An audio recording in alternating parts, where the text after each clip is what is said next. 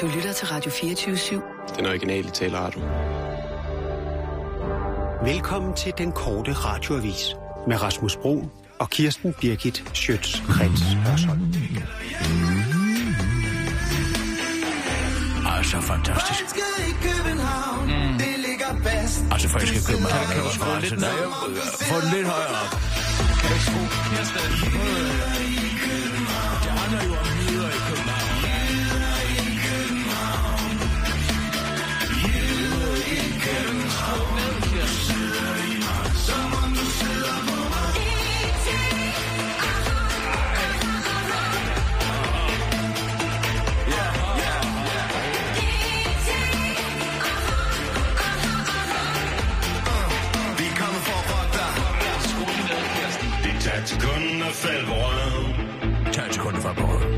Det tager minutter at falde til. Jamen, den er god, men du kan godt lige at skrue ned. Det sjoveste sted, hvor man kan kede sig. Jeg har simpelthen sort i hovedet, Kirsten. Hvis ikke- man har fantasi til det.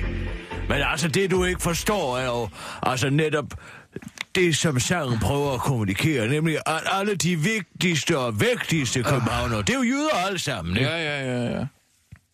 Ligesom mig. Jeg er jo på mange måder også en af de vigtigste københavnere, ikke? Og jeg er også jyde.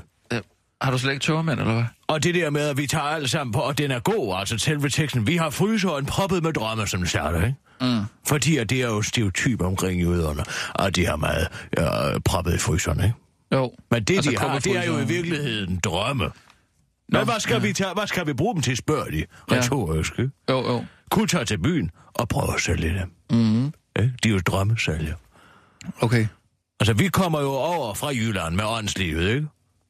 Jo. Prøv at lægge mærke til, øh, altså tænk på den kreative klasse i juletid. Hups, de er væk fra København, de er tilbage til deres familie, ikke? Ja. Du jeg, jo, jeg synes, også, jeg synes også, de er gode, de eneste to der. men Vanvittigt dygtige, de to. Det Ja, orkester, ja. det kan altså noget. Jo. Det er på mange måder, vil jeg sige, når det nye og stabulden. Og lige frem. Ja, Lige frem. det vil jeg lige frem sige, ja. Men er du øh, fan af Stepulden, eller hvad? Altså, jeg synes, det gjorde noget godt for orkestret, at der ikke døde. Hvad for noget? Jeg synes, det gjorde noget godt for orkestret, at ikke døde der på grænsen Hvor- mellem, og hvad var det, Pakistan og Indien. Hvorfor er det godt? Ja, fordi at det er altid godt, at folk dør, når de er kunstnere. Dør tidligt. Altså, tænk, det, det, det, det giver et bedre eftermæl. Mm. Tænk på John Lennon. Ja. Han døde jo og for 30 år siden i går, ikke? Og Jo. gud skal tak og lov for det, siger jeg. Nej, det, kan jeg da ikke sige. Hvorfor kan jeg ikke sige det? Men prøv at tænke på alt det god musik, han kunne have lavet efterfølgende. Og... Ja, men altså, Øh, det der, det er altså- hvis og hvis min røv var spids, som jeg altid har sagt. Ja. På at forestille dig, hvor anstrengende han også kunne være blevet. Jeg synes allerede, at han var begyndt at blive ret irriterende med alt det her ligge i sengen og, og make og love og alt det her. Eller, ikke? Altså, hvis, mm, hvis, det bare and til, hvis han altså. bare blevet is 10, over? Altså. hvis han bare var blevet 10 procent så irriterende, som Yoko Ono efterhånden er blevet, så skal vi da alle sammen prise os lykkelige for, at han blev skudt af Mark det synes jeg er lidt voldsomt. Hvorfor synes du det? Altså, man skal jo ikke være glad for, at øh, en af de største kunstnere i, i Jo, verdenshistorien... jo, død. jo, fordi så består hans kunstneriske materiale langt bedre. Det er langt bedre preserveret. Mm. Og folk kan stadig gå i marginal det der, ikke? Jo, men altså, Paul McCartney... Men hvis han øh, havde levet nu og været lige så irriterende. Jeg så jo jo Yoko Ono sidste år, da hun var i København. Ja, Frygtelig redselsfuld menneske. mødte du hende? Mødte du Yoko Ono? Ej, jeg mødte hende ikke, men jeg så hende gå forbi. Jeg sad nede på Fiskmarkedet, Ja. en uh, fiskerestaurant. Ja. Og uh, så kunne jeg se sådan en, en helt spids asiatisk mos gå forbi. Så sagde jeg til tjeneren dernede, Nå, der har vi jo Ono. Og så siger han, ja tak. Mm. Det skal du sgu ikke fortælle mig. Det behøver du ikke at fortælle mig, siger han. "Og Hvorfor behøver jeg ikke fortælle dig det? Så siger han, ja. Hun bor dernede på Daglet her. Mm. Hun var her i går, siger han så. Ja. Den frygteligste kunde, vi nogensinde har haft. Nej, er det rigtigt? Hvorfor? Besværlig. Hvorfor? Og der var ikke det, der ikke var i, i vejen. Altså, jeg tror, uh, han sagde, at hun havde bestilt en fersken flydende i parfume i en hat. Hvad for noget? Ja, et eller andet avantgarde ret, hun gerne vil have. Altså, Som hun en- vil have, en- de lavede øh, specielt til hende? Præcis. Ah, okay. Ja, det var voldsomt. Så jeg tror, vi skal prise os lykkelige for, at John Lennon blev skudt i hovedet. Ja, det, det tror jeg nok ikke. Altså. Det kunne Det må være... have været en stor tilfredsstillelse, jeg tit tænkt på. Altså, både Mark Chapman og mm. ham fyren, som, skør, som forsøgte at dræbe Ronald Reagan, mm. de har jo begge to Catcher in the Rye på sig. Bogen og J.D. De havde Salinger. bogen på sig, simpelthen. Ej, jeg tror faktisk... Mark Chapman havde bogen på sig, Ja. men den anden gut der, han havde den vist bare en reol derhjemme. Men Var det ikke også en bestseller? jo, men jeg tror alligevel, den kunne gøre noget. Altså gøre noget. Det var ham her, Holborn, i, øh, i bogen. Ja, altså. Som de er så Holden hedder han. Som, er så, som de er så fascineret af, de her mor. Så går de rundt og skyder til højre og venstre. Mm. Jeg har altid tænkt på, at det må være en stor tilfredsstillelse, at virkelig at kunne inspirere folk på den måde med sin... Jeg har altid drømt om, at nogen vil have min interviewbog i lommen, når de skød nogen. Mm. Hver eneste gang, jeg hører, at nogen er blevet skudt eller er blevet dræbt, så tænker jeg, åh, oh, bare de finder, så spørg dog på dem. Så, jeg, Hvis der du- for eksempel var nogen, der skød Peter Sommer, det tror jeg også ville Ej, virkelig nu- kunne nu- få du- du- altså de eneste to op i gear, altså. Og ligesom indkapsler og preservere deres store Ja. kunst. Ja. Og den ene af dem døde. Det kan enten Kan være ikke- ham der Simon Kvam, tempo i dag, Kirsten, dit eller, tempo. Eller Peter Sommer. Men tænk engang, hvis en af dem blev skudt. Kan- Og, og, og, de, og de så havde min interviewbog på sig, dem som skød. Jeg forstår ikke, du kan, Stor ære. jeg forstår ikke, du kan køre i det tempo der. Og, du og jeg ikke- kan drikke har- champagne uden at have det dårligt dagen efter. Jamen, Det er et spørgsmål om indstilling. Jeg tror, vi drak fire flasker champagne og to flasker rødvin, og så en flaske hvidvin ned på restauranten bagefter. Jeg var Paul Pilgaard. Ja. Ja, det var, det var knæbelhyggeligt. Du tog tidligt hjem, så jeg. Jamen, jeg kunne, jeg kunne dårligt stå på mine ben. Jeg forstår ikke, at I kunne blive ved. Det er jo, fordi vi drikker. Hvad? Det er jo, fordi vi drikker til daglig. Ja. Har du så slet ikke tørmand, eller hvad? Nej, Ej, hvor er du heldig. ikke særlig meget. Jeg har naturligvis lidt, men jeg tager mine medicamenter. Skal vi køre med nogle Ja, lad nyheder? os lige tage nogle nyheder en gang. Er du klar? Jeg kører. Klar, parat, skarp. Og nu, live fra Radio 24 Skal du ud op? i København. Her er den korte radiovis med Kirsten Birgit Schøtzgrads Hasholm. Flygtninge rammer asylmuren. I Sverige vil man nu bygge en asylmur, der dog ikke er en rigtig mur, men egentlig bare en indførsel af ID-kontrol af passagerer i busser, tog og færger, hvilket kan vise sig at være et effektivt værn mod asylstoppen til Sverige. Ifølge Migrationsverket, den svenske pendant til Udlændingestyrelsen med en uden Inger Støjberg, ankommer øh, 81 procent af asylsøgerne, asylansøgerne nemlig til øh, Sverige uden hverken et pas eller andet gyldigt ID. Og hvis disse tusindvis af flygtninge og migranter forhindres i at tage offentlig transport til Sverige for at søge om asyl, vil en betydelig del af dem i stedet søge asyl i Danmark, påpeger eksperterne. Der er ingen tvivl om, at det isoleret set vil betyde flere asylansøgere til Danmark, end hvis man, øh, end, øh, end man ellers ville have fået, udtaler Gert Bartrup, som er en kvinde, selvom hun hedder Gert, og som er grænseforsker ved Syddansk Universitet til Jyllandsposten. Men to kan spille det spil, lyder det nu fra regeringens svar på Holger Danske udlænding og integrationsminister Inger Støjberg, der ventes at reagere med et lignende tiltag ved grænsen til Tyskland. Hvis konsekvenserne er en prop i Sverige, har vi nu et modsvar, siger hun til Jyllandsposten og tilføjer til den korte radioavis. Når ingen andre vil sige det, så gør jeg det sgu. Hvad fanden skulle danskerne egentlig have gjort uden mig? Så havde Socialdemokraterne været nødsaget til at gøre det beskidte arbejde, som de by the way er lykkelige for, jeg gør nu, skulle jeg hilse at sige. Nå, hvad? Og så kan man så, kan man så for helvede snart få en takking, og hvor er du dygtig til at holde de flygtninge ude af vores land, Inger.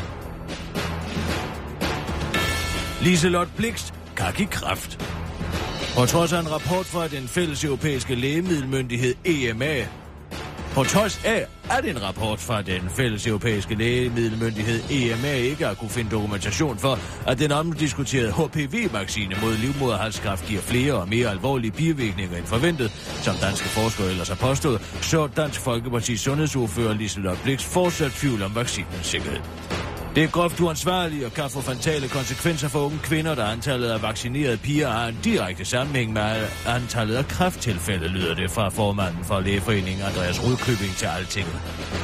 Kræftens bekæmpelse har anslået, at HPV-vaccinen årligt kan forhindre 60 ud af 100 dødsfald, der skyldes livmoderhalskræft. Men de seneste år er andelen af vaccinerede kvinder i målgruppen altså faldet, hvilket, hvilket skarpt analyseret kraftens bekæmpelse nok skyldes det store fokus på vaccinens mulige alvorlige bivirkninger.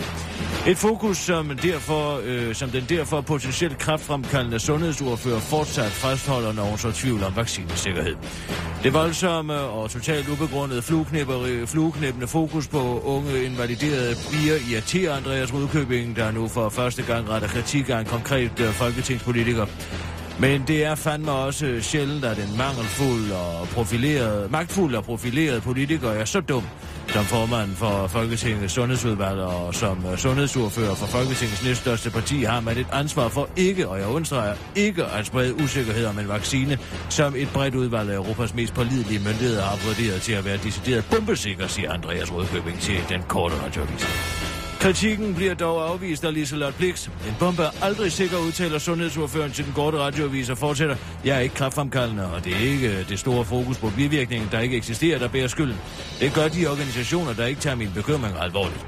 Jeg stoler ikke på det europæiske lægemiddelagentur og deres rapport, alene fordi det er en transnational europæisk myndighed, og derfor en transnational europæisk rapport, er garanteret udarbejdet af folk, der er i lommen på alle mulige tænkelige og utænkelige transnationale europæiske medicinalvirksomheder. Nej, jeg lytter fortsat kun til den danske forskning. Den har for eksempel lige vist, at vaccinen også giver ekstremt hurtigt voksne negle, afslutter Liselotte Blik til den korte radiovis, mens hun stanger til Derfor stiger din hund på dig, når den skider. De fleste hundeejere kender til de øjeblikke og lidt akavede situationer, hvor deres ven på fire ben sætter sig til rette ude i naturen, og med et insisterende og stirrende blik vil se ejermanden i øjnene, når den skal med sin afføring, det skriver dagens. Det nærmest intense øjeblik vil fortsætte lige indtil en brun lort ligger klar til dig på jorden, og du må finde en sort pose frem til den varme og dampende højde. Men hvad er meningen med øjenkontakten, der ville virke absurd?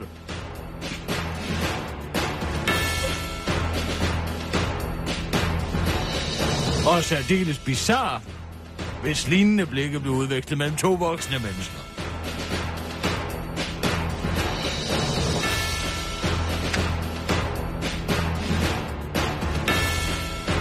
Svarene på overstående spørgsmål er flere, hvis man skal tro en uh, ny artikel på dyreorganisationen The Dodo hjemmeside. Her forklarer Madeleine Friedman, der er hundetræner og ekspert i de pelsklædte skabningers adfærd, at blikket kan spores tilbage til den tid, hvor hunden bare var valgt, det skriver dagens DK. Hunden fik sandsynligvis ros og en slags belønning, da den ganske bitte formåede at skide i naturen, og ikke længere på de ægte tæpper i stuen.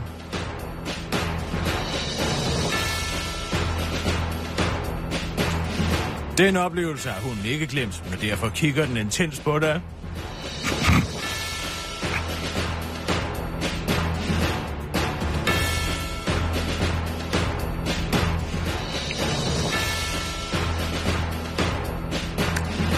Kigger den intens på dig i håb om, at derefter toiletbesøg vil falde rosende ord og mundgodt af, lyder vurderingen fra Madeleine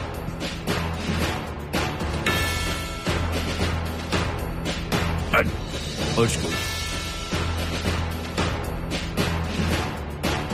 Hundetræner Nick Jones har en anden tolkning af de nedstigende øjeblikke, hvor hunden må træde af på naturens vand. Hvis en hund stiger på sin ejer, så søger den sandsynligvis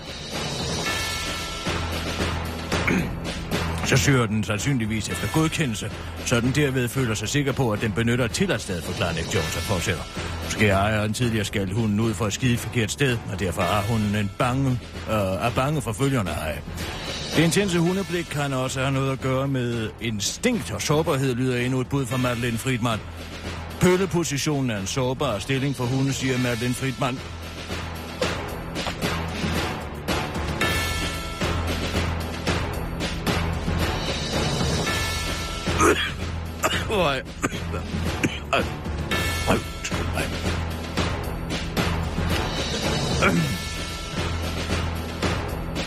Bøllepositionen er en sårbar stilling for hunde, siger Martin Friedman til dagens og fortsætter.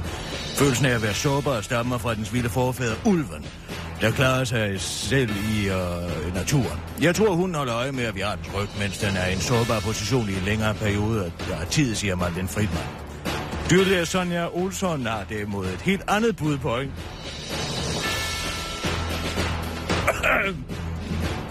Et helt andet bud på øjenkontakten.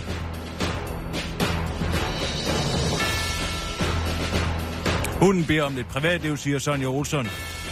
Og forklarer, at det måske er dig, der bliver ved med at kigge på den skidende hund. Og ikke omvendt.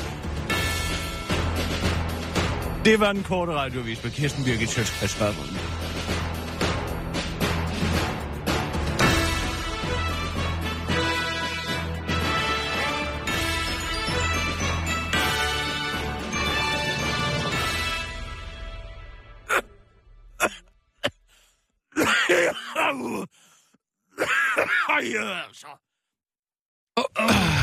Har du lidt kriller? Jeg kan slet ikke få dem min stemmelæber til at fungere i dag. Sissel. Ja, nej. Kan du ikke være venlig at komme ind med noget vand? Vand til mig, eller? Nej. Tag, tag under V-arkivskabet. Jeg skal have noget lige at skylle igennem med. Hvad står der under V? Åh, oh, oh, nej. Au. Og hvad sker der i øvrigt med min lyd? Må jeg få et svar på det? Jeg kører op og ned. Det lyder som om, jeg sidder nede i en spand nogle gange.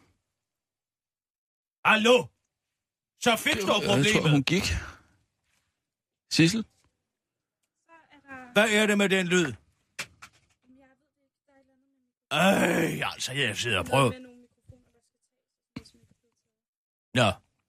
Jamen altså, for helvede altså. Det ville være dejligt, hvis der snart var nogen, der tog ansvar rent teknisk herinde.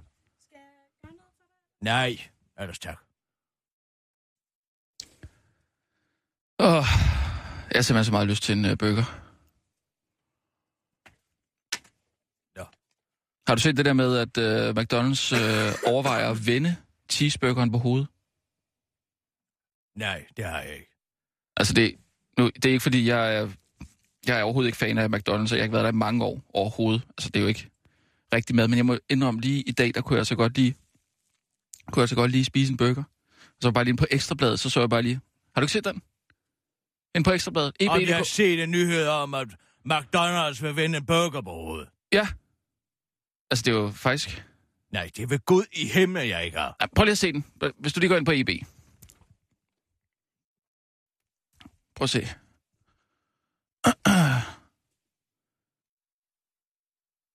Der, ikke? Ja, tak. Skal den bare lige det. McDonald's, vi vender gerne Ja. ja. burgeren Så prøv lige at trykke play. Det er altså et helt indslag.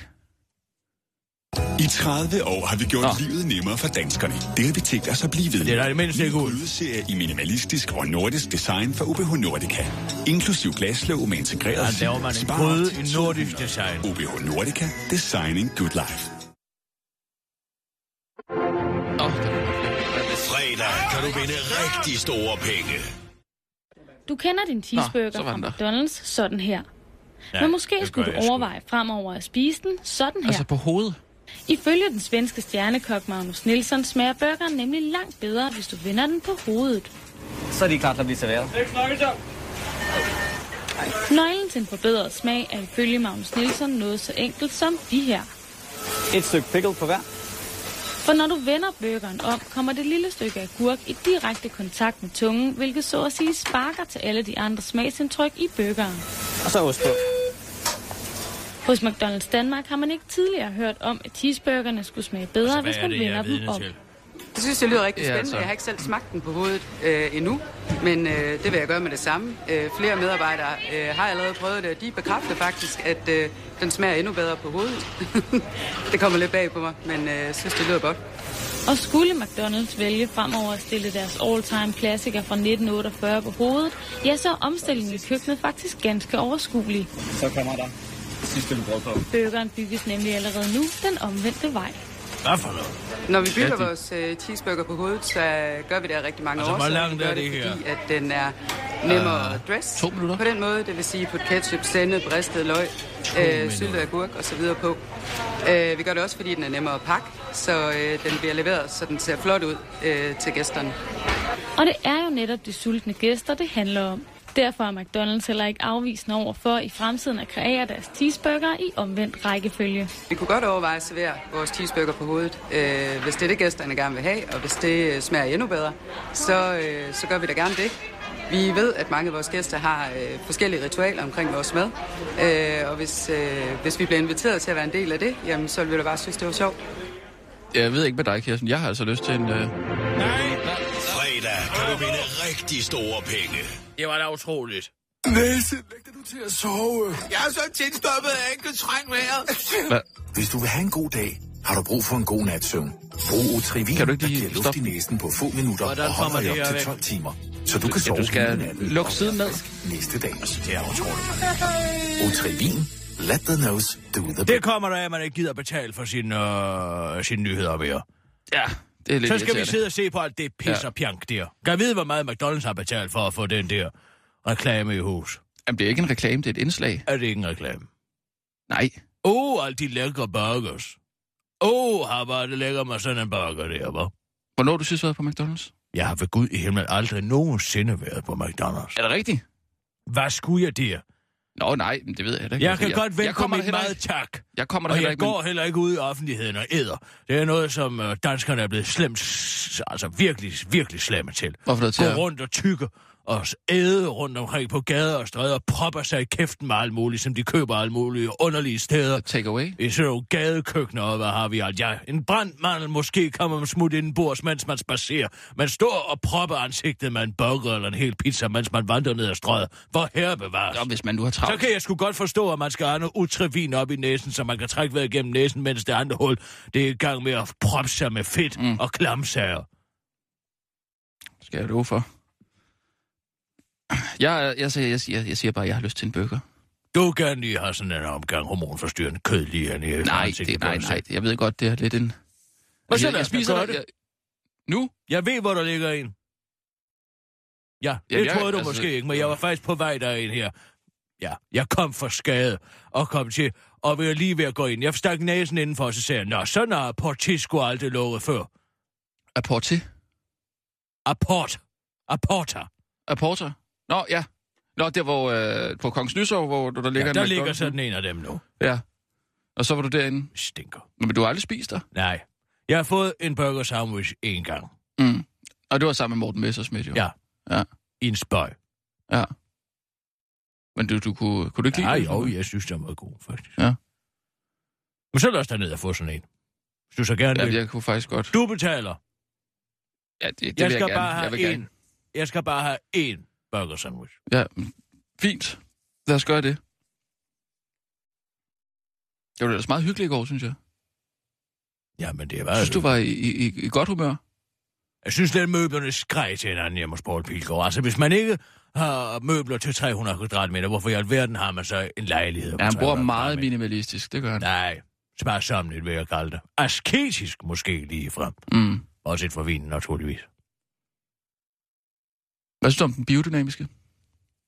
Det er ikke mig. Altså, det er mere begravet kohorn fuldt med lort ude på en mark, og så lader det rådne op, og så blande det ned i noget vand. Det er jo homeopati i det jo landbruget. bedre. Altså. Det er jo homeopatisk landbrug. Men- Men... Og det der homeopati, nej, det giver jeg ikke noget for. Vil du høre en vidighed, i øvrigt? Mm, ja, ja. Nu skal de tænke mig. Hvordan er det? Det er altså en, en vidighed om homeopati. Ja, var det den, du fortalte i går? Ja, jeg tror ikke, jeg har fortalt den før. Jo, du fortalte Men fortalte altså, vist det som er... Kender du... Nu kommer den. Ja. Kender du den om... Nej, på vent, er det hørt? Har du hørt den? Kender du den? Det er lige meget, ikke? Ja. Så så man lige... Nej.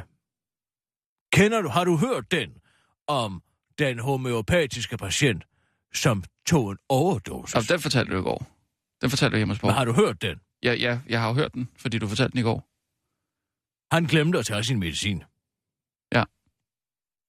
Men den fortalte du godt i Det er går. jo det, der er det morsomme, er jo netop det kontraintuitive i den homeopatiske behandling. Mm. Netop det her med, at man tager altså forsvindende små fortyndinger er kraftigere end altså mere potente fortyndinger, ikke sandt? Ja, det aktive stof, jo mindre der er det aktive stof i homeopatisk me- medicin, Mm. jo stærkere er medicinen. Ja. Og derfor er det morsomt, at hvis han- man glemmer at tage sin homeopatiske medicin, så, bør- så tager man overdosis. Ja, du fortalte den godt. Det er sjov. Skal vi tage nogle nyheder? Ja, tak. Godt. Klar, parat, skarp. Og nu, live fra Radio 24 Studio i København. Her er den korte radiovis med Kirsten Birgit Schøtzgrads Hasholm. Skal du have hjælp fra dansk politi? Ja, så hjælper det at være kinøjs. Det gav et sæt i al kongerigets ravsælger, da den kinesiske filmstjerne Tao Liu skrev en opdatering til sine 22 millioner følgere på de kinesiske Facebook-Weibo. Opdateringen der handlede om, at stjernen havde fået stjålet smykker til en værdi af 4,3 millioner kroner på Hotel Kong Frederik i København, mens hun selv var på fotoshow for skofirmaet Eko. Hun har altså potentielt set skade den kinesiske turisme til Danmark, og hvem skulle vi så sælge alle vores grimme ravsmykker til? Men det danske politi viste sig endnu en gang effektiv, når det kommer til at forsvare og beskytte kinesiske interesser. Inden for 24 timer havde politiet anholdt den 33-årige gerningsmand og Tao Li, Tao Liu, skrev endnu en uh, gang en opdatering på Weibo. Denne gang en, der priste Danmark. Finregnen i København har demonstreret byens skønhed. Efter 24 timer er jeg på trods af denne episode stadig forelsket i dette eventyrland. Turen til Danmark øh, kulde den halve dag, men varmt hjerte på hele turen. Tak til alle mine venner for den, deres omsorg, bekymring og hjælp. Jeg har det rigtig godt, og jeg kommer snart hjem, skriver Zhao Liu, inden hun løber op i toppen af en bambus og sender en rispapirslanterne ud i natten. Tilbage står Biver for mor med en lidt dårlig smag i munden. Jeg havde indbrud i mit hus for jeg har landet år siden. Politiet siger, at de ikke har ressourcer til at efterforske det, men øh, at jeg selvfølgelig skal sige til, hvis jeg selv falder over indbrudstyven. Men hvis en kinesisk minister risikerer at skulle kigge på et tibetansk flag, eller en kinesisk millionær har mistet en bulgari-ring, ja, så er de på pletten, siger Biver, der nu har oprettet et profil på Weibo, hvor han sviner Danmark til. Så må jeg jo bare spille spillet, indtil de også hjælper mig og slutter Biver over for den korte radiovis. Juhu! Flere penge. Japans finansministerium griner hele vejen ned i banken, efter at det har vist sig, at landet alligevel ikke er i recession, som det ellers forlød, da ministeriet midt i november udgav sin officielle vækstrapport for tredje kvartal, og det skriver ikke Glad Spørgsmål. Ifølge rapporten havde Japans bruttonationalprodukt, der beskriver værdien af Japans samlede produktion af varer og tjenester minus værdien af de anvendte råstoffer, en negativ vækst på 0,8 procent. Og da der også var negativ vækst i anden kvartal, befandt landet sig altså i en såkaldt teknisk recession. Recession. Og det øh, var noget lort for landets premierminister Shinzo Abe, der havde, ellers havde lovet at sætte gang i Japans træøkonomi. Men nu viser en revideret kvartalsrapport, at Japans økonomi rent faktisk voksede med 0,3 procent i omtalte kvartal, og dermed undgår en recession. De nye tal kommer frem i lyset efter den danske finansminister Claus Hjort Vedder blev tilknyttet rapporten som ekstern regnskabskonsulent, og altså endnu en gang havde held til at finde penge, der ellers ikke eksisterede. Shinzo Abe ringede til mig, fordi han havde hørt ude i byen, at jeg havde fundet 9 milliarder kroner i mit eget land.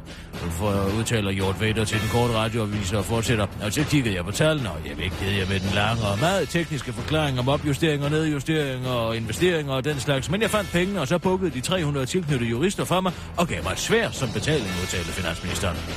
Men intet er bekendt så godt, at det ikke også er skidt for noget, for den nyfundne vækst gør ikke op for Japans fortsatte stagnation, ligesom de japanske kvartalsstatistikers troværdighed har lidt lidt af knække.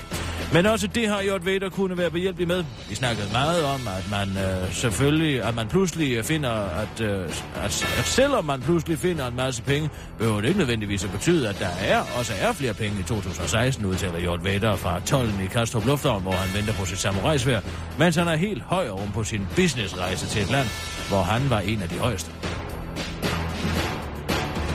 Så blev det jul i Taronga, så i Sydney.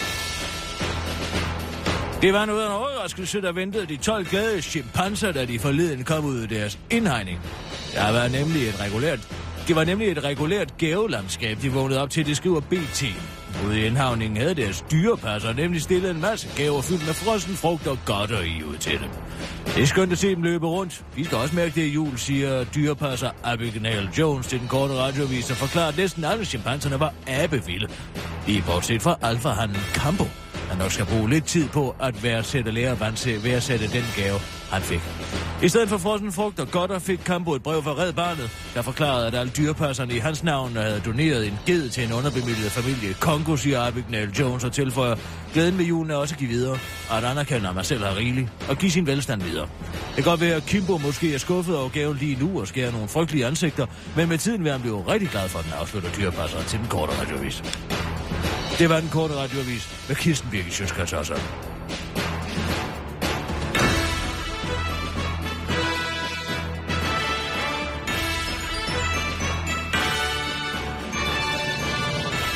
Ja, tak, Kirsten. ja, du må undskylde, der er lidt uh, copy-paste uh, artikler i dag.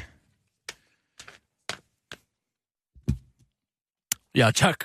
Ja. Det er jeg bekendt med. Ja. Derfor stiger din hund på dig, når den skider. Det er da meget interessant. Det er da noget, man mange har tænkt over. Der er jo ikke nogen, der kan blive enige. Den ene siger, at det er fordi, den engang har været en ulv. Den anden siger, at det er fordi, den gerne vil have ros for ikke at skide på et tæppe. Og den sidste siger, at det handler om, at du i virkeligheden stiger på den, i stedet for at den stiger på dig. Ja, ja. Men det er da også meget sjovt, man kan se... Jeg kan gider ikke at se på hunden, der skider. Nej. Hvorfor er det så fascinerende? Er du sådan en, der går rundt og stiger hunden lige i øjnene, mens den, laver, mens den skyder ryg, som Nej, man siger, det, har hvor jeg, ikke, jeg har ikke selv hund. Men jeg, går- og jeg går ikke og kigger på andres hunde, der skider. må jeg sige. Er det ikke utroligt? Og hvis man vil have hjælp af det danske politi, så skal man åbenbart være kineser i det her land. Vi går kraftedeme og betaler, jeg ved ikke hvor mange hundredvis af millioner i skattebillet hver eneste år alle sammen. Mm. Men de gider ikke komme ud, medmindre man er blevet bestjålet for over et vist beløb. Og ellers så kan man sgu bare selv ordne det, eller ringe til en låsesmed, eller fandt det var, og få din dør banket op igen, eller hvad ved jeg. Ja. Og lige snart der kommer en kinøjs herinde i landet med en profil på et kinesisk social medie, der var bestjålet det ene eller det andet, så skal jeg kræfte dem lov for, at de nok skal blive effektive, de politimænd. Så går der mindre end 24 timer, og så knaller de en eller anden nede i Rødby Havn med en alt for dyr ring, ikke sandt? Jamen, det vil jo gå ud Og over... vi andre, vi må bare stå og klare os selv. Fordi der er ikke råd til det ene og det andet, fordi de har travlt med at sidde ude på landevejen og skyde os alle sammen, mens vi kommer til at køre 5 km i timen for hurtigt. Ja. Jamen altså, helt ærligt. Ja, det hvad vil jo gå ud over turismen, hvis hun ikke var... Ja, jeg ved sgu godt, at vi er så skide bange for, at de ikke kommer her. Men jeg vil sige tak, hvis de vil blive væk. Fordi de er kraftedeme ikke til at holde ud og gå ned ad gaden, der er fyldt med kinesere. De Åh, går nå, nå, ind nå. og ud af hinanden, og de kan ikke beslutte sig for, hvilket tempo de går i. Man skulle tro, at de havde lært at være mange nok dernede, men de kan ikke finde ud af at bevæge sig på en rationel, hvid måde. Nå, så nu, nu, nu går de også forkert, Ja, simpelthen. det gør de. De går forkert. Kineserne går forkert. Ja, de går forkert. Og de spytter på gaden, og de bøvser, og de skider. Ja, tak, så er det altså ja, sagt. ja, jo. Men altså, jeg kommer slet ikke ned i Nyhavn mere. Fordi ravhuset ligger lige Ja. ja. der på hjørnet. Mm. Der er jo flere hundrede kilometer kø for at komme ind og få et, et skidestykke rav. Mm. Jeg ved ikke, hvorfor de er så begejstrede for det lort for. Jeg skulle altid synes, det var grimt. Men det gør der noget for turismen i hvert fald, må man sige. Ja, Øh, altså, skal vi blive ved med at bukke under, fordi vi gerne have nogen til at komme op og tage Bukke billede? under? Nej, vi, jamen, det har vi da ikke. Nå, du tænker på det der Tibet-flag der. Ja. Ja, selvfølgelig tænker jeg på det Tibet-flag, og nu tænker jeg også på hende her. Mm. Ja. Vi har så skide travlt med at være, alle skulle være lige for, for loven og lige for borgerservice alle sammen herhjemme, ikke? Jo. Men lige snart det kommer til stykket, Ja, men det er også rigtigt. så går den slags principper sgu fløjten. Ja. Ja. Øh, bare lige øh, noget helt andet, Kirsten. Jeg overvejer simpelthen at købe en hund. Hvad? En vagthund. Men Du er også glad for hunden, jo. Det skal du da gøre. Hvad skal Jeg for tænker på en for, at få en fra Rusland. Kaukasisk hyrdehund. Rigtig en. Sådan. En, Ja. ja. ikke du ved, sådan en, der rigtig kan sige. Er det sådan en mellemstor en, eller er det en...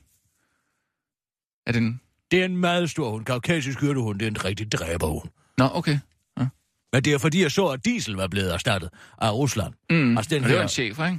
Ja, men det var en politihund, Diesel, der Ja. ja. døde der, der hende her. Den er øh, øh, kvindelige rabarber, der sprang sig selv i luften. Hov, hov, hov. Hvad siger du? Du sagde rabarber. Araber. Sprang sig selv i luften, ikke? Mm. Ja, vi holdt et minut Og så kom for. Rusland og sendte en. Ja. Ja. Så sendte, nu har de sendt en valp, og det synes jeg skulle er sødt. Hvad, hvad, Jeg kan ikke stå for sådan en lille hundvalp. Kirsten, jamen, det er dig, du skal, da, du skal da have dig. Jeg Du skal skal, selvfølgelig overveje, om det skal, om det skal være en... Jeg tænker, om den skal hedde Putin. Ja. Så kan den stå og vogte udenfor. Jamen, det er da alt det Ja, ja. beskidte arbejde, som jeg ikke har lyst til at gøre. Ja. Måske en rigtig lænkehund. Ja. Ja. Rigtig bisken. Jamen, det skal du da gøre. Øh, bare lige... Øh, Håber, den vil have de Jeg har et lille spørgsmål. øjne, som Putin har. Han har en hejsøjne. mm, jeg har et lille spørgsmål til dig, Kirsten. Øh, det er ikke for at lægge pres på dig eller noget som helst. Øh, du bare tage det som, som det kommer. Øh, det er fordi, nu, nu er du færdig med den der trolde her, og du har øh, Ja. fået øh, naret hjem og så videre. Øh, og der er jo et lille fast element i programmet, som har været lidt på standby her den seneste tid. Sig ikke mere. Jeg ved udmærket, hvad du taler om. Kulturkanylen. Jamen, jeg ved det Er det godt. noget, vi kan regne med? For der er altså mange, der skriver og, og siger, hvor er den Altså, jeg kulturkanyl? overvejede at skrive en kulturkanyle om uh, julemærket nede på, uh, nede på Kongens Nytorv. Men mm. der er Mhm. simpelthen ikke godt nok stof i det. Det er da ellers en god idé. Hvorfor er der ikke godt nok stof i det? Nej, der er ikke noget stof i det. Det er et forfærdeligt sted. Det er jo, altså, julemærket, det er sgu så meget sagt. Altså, det er jo bare nærmest sådan et, træ, altså, øh, et artisanermarked, ikke sådan, med græn på. Ja. Men det, det, Du kan sgu snart ikke engang opstøve pebernød, du. Det er altså bayersk øl og øh, italiensk mad og polsk mad og crêpe Suzette og hvad har vi alt. Altså, jeg skulle helt ned i den ene ende for at få et glas gløk. Og da Ja. jeg endelig fik et glas gløk, af en mand, som i øvrigt ikke talt dansk overhovedet, men kun engelsk, Ja. så siger jeg, what's, what's in the, in the gløk? Ja. Så siger han, red wine. Så siger jeg, yes, but what about the alcohol? Så var det sgu, så skulle man betale ekstra for at få sprut i sin gløk. Okay. Jamen, så er det jo ikke gløk, så er det jo bare varm rødvin med mysli i, ikke? Ja. Nå, men så Siger, så stik mig en af dem. Jeg skal have en dobbelt snaps, siger. Ja, så siger ja. ja. nej, men vi har ikke snaps. Hvad siger han? Må du sgu da holde op, sagde jeg. Så har du ikke snaps til din gløk. Ja. Nej, man kunne vælge mellem at få cognac eller rom eller et eller andet i, ikke? Okay, ja. Men er det... Er det Men så skal sgu da snaps i en gløk. Skal da der ikke det? rom. Ej, der er ikke nogen, der Nå, siger, men der så skal siger være jeg, jamen, så må man jo vælge det mindste af alle under, ikke sådan? Så valgte jeg rom. Hvad hiver han så op? Den mest kommercielle af alle rom, en Havana Club, hvor herre bevares. Og så stod han og godtede sig, og som om han var en eller anden almissens øh, overmand, fordi han gav mig et ekstra skvæt rom i. Så siger jeg, nå, det er fint, og hvad koster det så? 70 kroner! Ja, så sagde jeg, For- så er den kraft, dem der også betalt. For et glas? For et lille glas, Ah. glas gløk, endda ja. serveret i sådan en skide lille pap papbørg der, som skal Ja. holde det op med en lille næsemand på siden. Jeg ved sgu Men ikke, det hvad kunne du da ligner. godt skrive om i Kulturkanylen. Ja. Jeg ved ikke. Jeg synes sgu ikke, der var noget ved det. Jamen, det kan du det bare... bliver en kliché, alt det her med, at det er en kommersiel jul. Jeg gider sgu ikke at være en af dem, der også brokker sig over, at det er en kommersiel jul. Mm. Det har det sgu været de sidste 20 år. Ja. Men... Det, ja, det, men du kunne, jeg tror godt, du kunne spide julen på en eller anden måde. Det ville være godt med et juletema. Altså kulturkanylen øh, jule... En tur i kanden med Kirsten Birgit. Ja, det er ikke dumt. Ja, men Hvad altså, jeg satte mig ned på hvide svinestue for at tænke over det bagefter. Det er sgu Ja. ja. det eneste sted, man kan få en ordentlig snaps efterhånden. Altså ordentlig gløk. Den er god. Ja. Rigtig god. Den er god, ja. Der får man også serveret et glas. Jeg kan ikke have mig for serveret sin drikkevare i alt muligt. Altså. Jamen, det er jo det her... Der er jo så mange hormonforstyrrende stoffer i det der styr for mig. Det var Ja, sgu lige ja. før, jeg fik menstruation igen, når jeg drikke det. Hold da. Ja. Nej, men jeg tænker, altså et juletema. Hvad kunne blive... Øh, hvad, hvad, hvad, er der noget juleagtigt, du kunne anmelde? Et, et nisselandskab eller andet sted måske? Jeg synes ikke, der er noget. Jeg synes slet ikke, jeg er julestemning i år. Er det rigtigt? Ja. Jamen, skal du ikke hjem til noget... Øh... Jeg har været ude ved, og jeg, jeg har ikke været ude ved Preben og Søren. Mm. Det Men det er også, fordi det ikke er så koldt, ikke? Måske. Jamen, der var det sgu altid koldt. Jamen altså, jeg husker det så tydeligt. Ja. Altså. Jeg kælkede sgu hver eneste dag, Oh, no. da jeg var barn. Jo, men det gjorde jeg. Og spændte for i kanden, ikke? Ja. Tog ud. Ved søft. Og så gik du... Ude øh, omkring på bakkerne, ikke? Mm, så gik du til Sverige på bar sild, eller hvad? Ja, dengang var der sgu noget at fange. Åh oh, ja, men altså... Det er, det er sådan en... Altså, hvorfor ikke- har vi ikke mere... Hvorfor, hvorfor spiser danskerne ikke mere fisk? Hvorfor er vi ikke mere kendt for, kendt for vores fisk? Kan du svare mig på det? Vi er da kendt for vores fisk. Hele Østersøen er så pilrøden. Ved du, hvor lang tid det tager for, for, for uh, vandet at blive skiftet ud i Østersøen? Mm. 30 år. Nå. Alt det her forurening, som alle de danske gaverier og alt det pis og lort, man har lukket ud i 50'erne og 60'erne, det ligger stadigvæk og svømmer ud. Hvor tror du, at den Bornholmske sild bliver fanget hen? Den bliver sgu fanget i Nordsøen, du. Ja. Ja, det er selvfølgelig... Nej. Men så kan man da endelig sætte sin lid til, at de nok, de der 40.000 idioter nede i Paris nok skal komme frem til et eller andet. Deres sidste bud var at kunne hjælpe med at give indianerne lov til at bestemme over verden. Jamen altså. Ja, hav hav, siger jeg bare. Ja. Det skal sgu nok gå godt.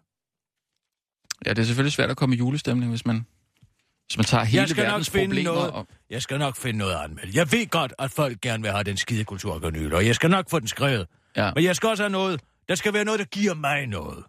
ja, hvad kunne det være? Hvad giver dig noget? Sig, hvad du har brug for. Ja. Måske en hundevalp. Jamen, det er jo ikke kulturkanylestof.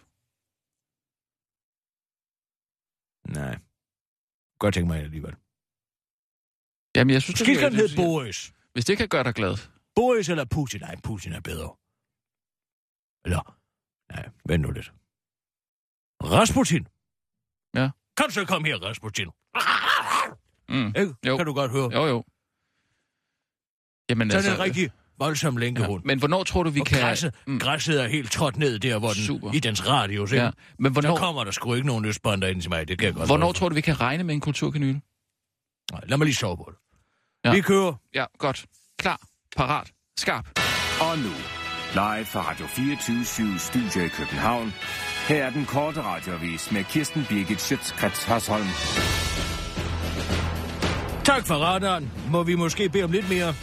Sådan spørger USA i et brev til Danmark, hvor supermagten beder om militær hjælp til bekæmpelse af islamisk stat. Danmark har allerede sendt en retter ned for at knuse de muslimske hårder, men det var åbenbart ikke nok. Og det er helt fair, siger udenrigsminister Christian Jensen, der ville kigge i den proverbielle, der nu vil til at kigge i den proverbielle værktøjskasse. Jeg kan også bekræfte, at vi kigger i hele rækken af værktøjer i den forsvarspolitiske værktøjskasse, siger han til politikken og tilføjer til den korte radiovis.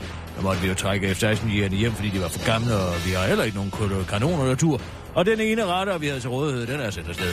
Man lurer mig, om vi ikke kan finde en gammel skruetrækker i værktøjskassen, hvis vi roder lidt i den, hvis I forstår, hvad jeg mener, siger Christian Jensen, der slår fast, at det, han mener med værktøj er våben, og han, det, han mener med at rode lidt i værktøjskassen, er at spørge Anders få, hvad ham og de våbenproducenter, han lever af at skaffe militærkontrakter til, vil anbefale. Måske en god skruemaskine, griner Christian Jensen og tilføjer, og med skruemaskine mener jeg voldsomme klyngebomber. Tillykke, du er et svin. Hvis du har en pensionsordning, er du med sikkerhed medejer en eller flere kundminer, og du har derfor en økonomisk interesse i ikke at redde verden, særligt hvis du er og har mange penge, så har du op mod 2.200 kroner investeret i helvede på jorden. Det fremgår af en ny analyse, som Verdensnaturfonden WWF har lavet op til klimatopmødet i Paris. Analysen siger, at samtlige af de 16 største danske pensionskasser og øh, pensionsselskaber har for cirka 2 milliarder kroner aktier i de 50 koncerner i verden, der har de største kulreserver og dermed også den største potentielle CO2-udledning, skriver politikken. Det får WWF til at kritisere pensionsselskaberne for at gøre sig skyldige i to dødssynder. Dels er de med til at ødelægge jorden, dels passer de ikke ordentligt på opsparernes penge, fordi aktiekurserne for kulselskaberne er dykket med op til 80% de seneste fire år. Hos langt de fleste danske pensionsselskaber har holdningen hidtil været, at investeringer i kul og andre fossile brændstoffer har været en nødvendig måde at sprede risikoen i investeringerne på, og at man ikke skal føre klimapolitik med pensionskundernes penge. Det vil man dog gerne nu, hvor boykotbevægelsen mod kulaktier vokser. Klimapolitikken med pensionskundernes penge skal dog ikke føres øh, ved rent faktisk at sælge, aktie, øh, sælge aktierne i kul- og olieselskaberne, for man uh, får meget ud af at gå i dialog med dem. Vi har været i dialog med en række af selskaberne for at høre, om de har lyst til at omstille sig fra kul til alternativ energi, siger PKA's direktør Peter Damsgaard til den korte radioavis, og øh, fortsætter Øh, PFA, siger Det ville de rigtig gerne. De tre, selskab, tre af selskaberne er allerede øh, i gang med omlægningen as we speak. De forventer at være færdige om cirka 200 år, fortæller den optimistiske direktør til den korte radioavis, imens han gør en forskel. Hej, det er din arbejdsgiver, og jeg har lov til at komme med til din lægekonsultation. Sådan kunne et vanvittigt spørgsmål lyde, men svaret er måske overraskende nok for de fleste. Jo, altså ikke officielt, men hvis du søger agtindsigt i jobcenteret status og tester om din medarbejder, så er det næsten som at være dig selv. Sådan oplevede en sygemeldt stressramt kvinde fra Aalborg, at hendes arbejdsgiver fik adgang til informationer, hun troede var sagt i fortrolighed mellem hende og hendes læge og psykolog. Få dage efter arbejdsgiveren fik adgang til dokumenterne, blev kvinden fyret, det skriver politikken. Den striksamte kvinde, der ønsker at være anonym, er forbløffet over, at arbejdsgiveren kunne få helbredsoplysninger om hende. Jeg har slet ikke forestillet mig, at det, jeg sagde til lægen og psykologen, gik videre til min arbejdsgiver. Jeg er sikker på, at vi var i fortrolig rum, siger hun til politikken. Men det synes Dansk Erhverv nu ikke. Der er noget odiøst i, for som de siger, så er aktindsigten jo godkendt af Angestyrelsen, og desuden så fik arbejdsgiveren kun indsigt i en sag og ikke ens patientjournal som sådan. Der stod kun i papirerne, hvilken medicin kvinden fik, og hun havde et anstrengt forhold til sin nærmeste chef, så slap dog af, siger en talsperson fra Dansk Erhverv til den korte radiovis. Dansk Folkeparti, der ellers normalt stiller sig på arbejdstagerens side, har dog i denne sag valgt at være enig med Dansk Erhverv, der agtindsigt i ansattes medicinske forhold kunne have sparet dem for en hel del hovedvind. Vi ville jo have opdaget lang tid før, at Martin Henriksen var mongol. Nu har vi brugt øh, de sidste to år på at lægge to og to sammen. Hans glæde ved bowling, de mange halve grillkyllinger og hans komplette misforståelse af, hvad god musik er. Det løber jo op, siger Christian Thulsen Dahl til den korte radioavis. Og nu bringer den korte radioavis 19 afsnit af de originale amerikanske billeder af Jacob Holt.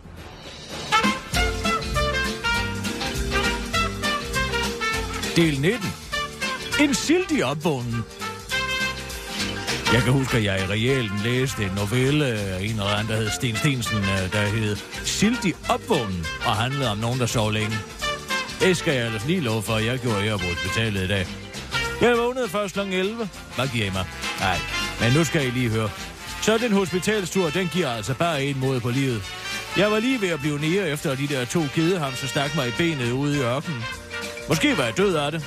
Det får ikke til at tænke lidt over sagerne. Livet og døden og sådan noget. Ja, jeg er jo ikke nogen filosof eller noget, men alligevel så kan man jo ikke lade være med at tænke over det.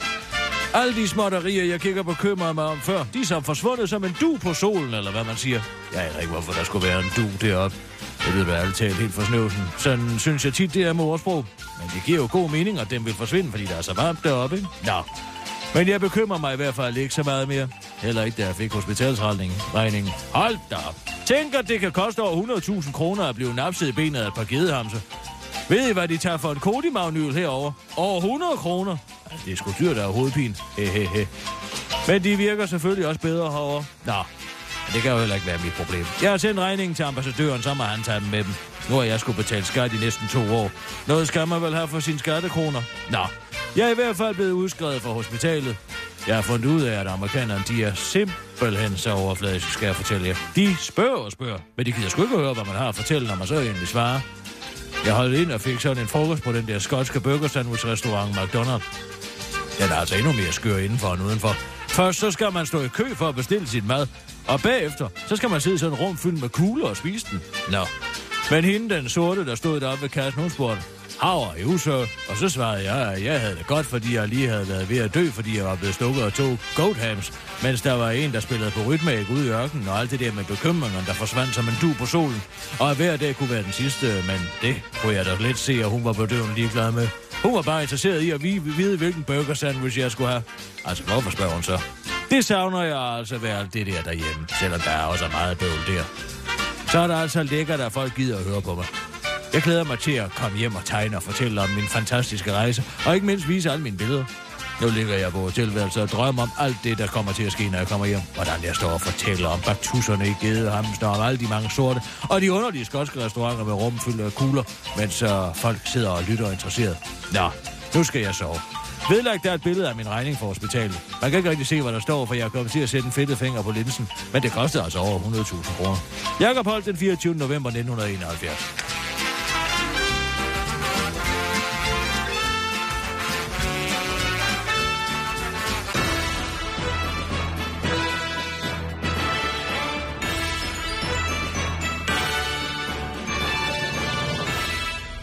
Ja, tak, Kirsten. Apropos hunden, så gæt, hvad jeg så op ved uh, fortet. En hund?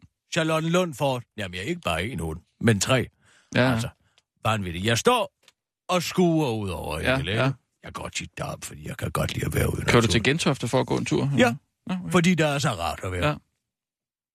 Skal jeg gå rundt om Damosøen? Nej, tak. Nej, nej, så... Hvad skulle jeg gøre der? Er det ikke fint nok at gå rundt om Damhusøen? Nej, det er der ved Gud, det ikke er. Hvad er det for nogle typer, der er der? Folk i joggingtøj og sådan Almindelige noget, mennesker måske? Nej, altså folk op ved Charlotte Lund Fort, Ja. ja. de ligner, det ligner nogle jæger. Det er de der folk går på jagt. Det kan jeg godt lide. Grønt tøj, Er der nogen, der går på jagt ved, ved stranden der? Nej, de går ikke på jagt, men det ligner nogen, der går på jagt. Det ligner nogle ordentlige mennesker. Ja. Ja. Nogen, der kan finde ud af at klæde sig på, inden man går uden for en dør. Ja. Ja. Det har jeg altid sat stor pris på, at folk de gør. Det er lidt ud af det for hinanden. Lidt lettere, når man Nej, har så men mange så skal penge. du høre, hvad jeg Nå. siger. Og hvad jeg ser. Og hvem ser jeg så komme gående? En fra højre. En fra højre? En, en fra højre, ikke Ja, sandt? det ved jeg ikke. Sine vennebær. Ja. Med Nå, sin okay. hund Emil. Ja. Hun har en hund, sådan en... Uh... Er I på talefod? Nej, men jeg snakkede heller ikke med hende. Men altså, hun kommer og spankulerende der, ikke sandt? Ja. Ja. Med hunden. Det er den samme hund, som råberhunden Leica. Hvad er det for en? Sådan en... Jamen, Var det ikke en chefer? nej, nej. Og en mindre hund. Den skulle op i en rumraket. Sætter heller ikke en elefant med op, vel? Man vælger Nej. en lille hund. Hvad søren var det for en hund? Ja, hvad? Rumund Leica? Terrier, tror jeg, det var. Nej, det var det ikke. Mm. Jack Russell. Jeg tror faktisk, det var en Jack Russell. Jeg tror, Emil er en Jack Russell. Ja. Nå, men så kommer hun gående den ene side. Den anden side, der kommer Peter Brikstoftes kone. Gående med Coco og Chanel. Nå, det hedder... Øh... Ja, opkaldt efter Coco Chanel. Ja, ja, ja. Altså modeskaberen, Coco Ja. ja. Chanel. Coco og Chanel, hun har to hunde. Så er der også nogle små terrier-typer. Ja. Så står de og snakker lidt. Men hvad de ikke siger, det er, at Emil bedækker den ene. Jeg ved ikke, om det er Coco eller Chanel. Han Nå, okay. bedækker. Nej. Men så blev de svanger. Nej, Det er sandt. det er så gik, jeg, så gik jeg over, og så sagde jeg, Nå, nu tror jeg sgu, I to I kommer i familie med hinanden. Det er jo altså nøjagtigt matador. Hvad? Øh, der, hvor øh, grisehandlerens øh, hund øh, bedækker Arnesens hund, ikke? Det, det, jeg- det, det ved jeg ikke noget om. Men altså, hvor med alting er. Du har det til matador. Altså, jeg kan gå og huske, hvilke hund, der har bedækket hvilken hund i, uh, Nå, i det er en bare sjovt, det er den samme serie. Da historie. op. Det er da bare sjovt, det er den samme historie. Ja, det kan jeg ikke se, at det er. Altså, hvad, skulle- hvem, hvem, er, hvem er sine vennebær så? Hvad, hun maskeret, eller hvad? Øh, nej, det, så er hun jo... Hun er øh, mere en Agnes i virkeligheden, sådan nogen, der tager nogle gamle bakker og maler dem op igen Hun og er sælger dem videre Arnesen i det her og giver folk dårlig samvittighed over, at de ikke sparer. Ja, hun er Albert Arnesen i det her tilfælde, ikke? Og så er øh, Peter Brikstoftes... Der er nogen, der er to- Albert Arnesen, så er det der, så er det der Peter Brikstoftes kone. Øh, nej, nej, men, men det, er jo, det er jo hendes hunde. Og det er der, der... Signe Venneberg, den grisehandler. Nå, det okay. Hvis det endelig er. ah, okay, det er, øh, det er Signe Venneberg, der har han hunden. Ja, Emil! Nå ja, okay, jamen så er det hende, der er grisehandleren. Og så er, øh, så er Peter Brikstoftes kone så Albert Arnesen. Ja, Men okay. hvorom alting er. Det er da sjovt, Nu det er den er samme. Coco eller Chanel drægtig med, med Emils afkom. Nå, ikke? skal de have den, eller? Hvad rager det mig? Altså, jeg synes bare, det var morsomt syn. Ja, det er da meget skægt. Skal vi tage nogle øh, nyheder? Det er gerne for mig. Der er simpelthen så mange i dag. Kom du bare. Klar, parat, skarp. Og nu, live fra Radio 24 Studio i København. Her er den korte radiovis med Kirsten Birgit Schøtzgrads Hasholm. Og vi starter med en advarsel. Ved et indbrud i Sønderborg er der mandag nat blevet stjålet særdeles stærke morfinpiller, som politiet nu advarer imod. Der er tale om morfinpræparatet oxycodonhydroklorid, 80 mg, og indtagelse kan være forbundet med livsfar, fortæller Mads Hansson fra Sønderborg politi.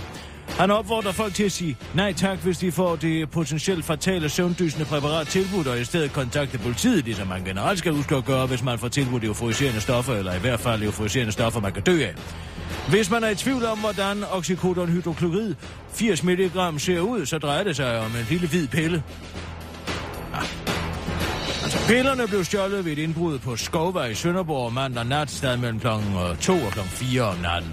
Der blev også stjålet smykker fra blandt andet Pandora, Christina og Christina Washes, en sparegris, cigaretter af mærket Luke, samt en læderpunkt med ca. 2500 kroner i. Politiet i Sønderborg vil ikke offentliggøre, hvem der kan have været udsat for røveriet, men kan bekræfte, at der er tale om tilflytter, der går under navnet Tom Dane, og at linje 3 som følger af pengetyveriet nok bliver nødt til at udkomme med et nyt show til sommer. Politiet kan kontaktes på telefonnummer 114. Kvinde får hundevalg af sin kæreste. Da hun kigger på navneskiltet, bryder hun sammen. Så snart hun ser val- valpen, begynder tårerne at løbe. Hun tager den op og knurrer den ind til sig. Da han beder hende se på hundens navneskilt, er hun helt færdig. Shelby Turner var rørt til tårer, da hendes kæreste overraskede hende med en hundevalp i sidste måned. Hun kunne slet ikke styre begejstringen over den lille hund, som hun sandsynligt øh, hårdt øh, krammede, som hun synligt hårdt krammede. Men det var ikke den eneste overraskelse, kæresten havde i ærmet. Se på hendes halsbånd, sagde han i en rørende video, der er gået vigræt. Shelby Turner var dog alt for optaget af det lille dyr til, at hun i første omgang forstod kærestens bud. Da hun endelig gjorde det, kunne hun slet ikke holde sammen på sig selv. I halsbåndet sad nemlig en forlovelsesring. I dag er Shelby Turner og hundevalpen lykkelig gift.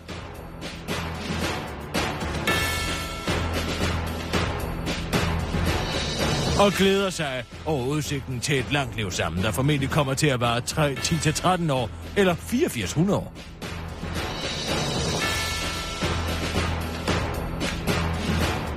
Det var den korte radioavis med Kirsten Birgit Sjøtskrets